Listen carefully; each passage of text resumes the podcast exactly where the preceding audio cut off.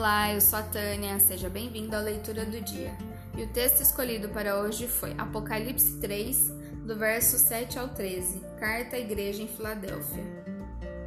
Ao anjo da igreja em Filadélfia escreve: Estas coisas diz o santo verdadeiro, aquele que tem a chave de Davi, que abre e ninguém fechará, e que fecha e ninguém abrirá. Conheço as tuas obras, eis que tenho posto diante de ti uma porta aberta, a qual ninguém pode fechar. Que tens pouca força, entretanto guardaste a minha palavra e não negaste o meu nome.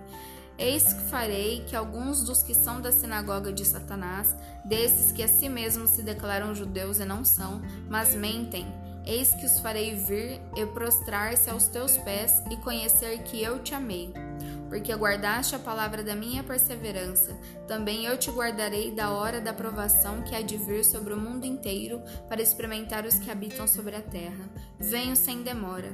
Conserva o que tens para que ninguém tome a tua coroa. Ao vencedor faloei coluna no santuário do meu Deus, e daí jamais sairá. Gravarei também sobre ele o nome do meu Deus o nome da cidade do meu Deus, a nova Jerusalém que desce do céu, vinda da parte do meu Deus e o meu novo nome. Quem tem ouvidos, ouça o que o Espírito diz às igrejas. Que o seu dia seja incrível, que Deus abençoe a você e a mim. Até a próxima, tchau!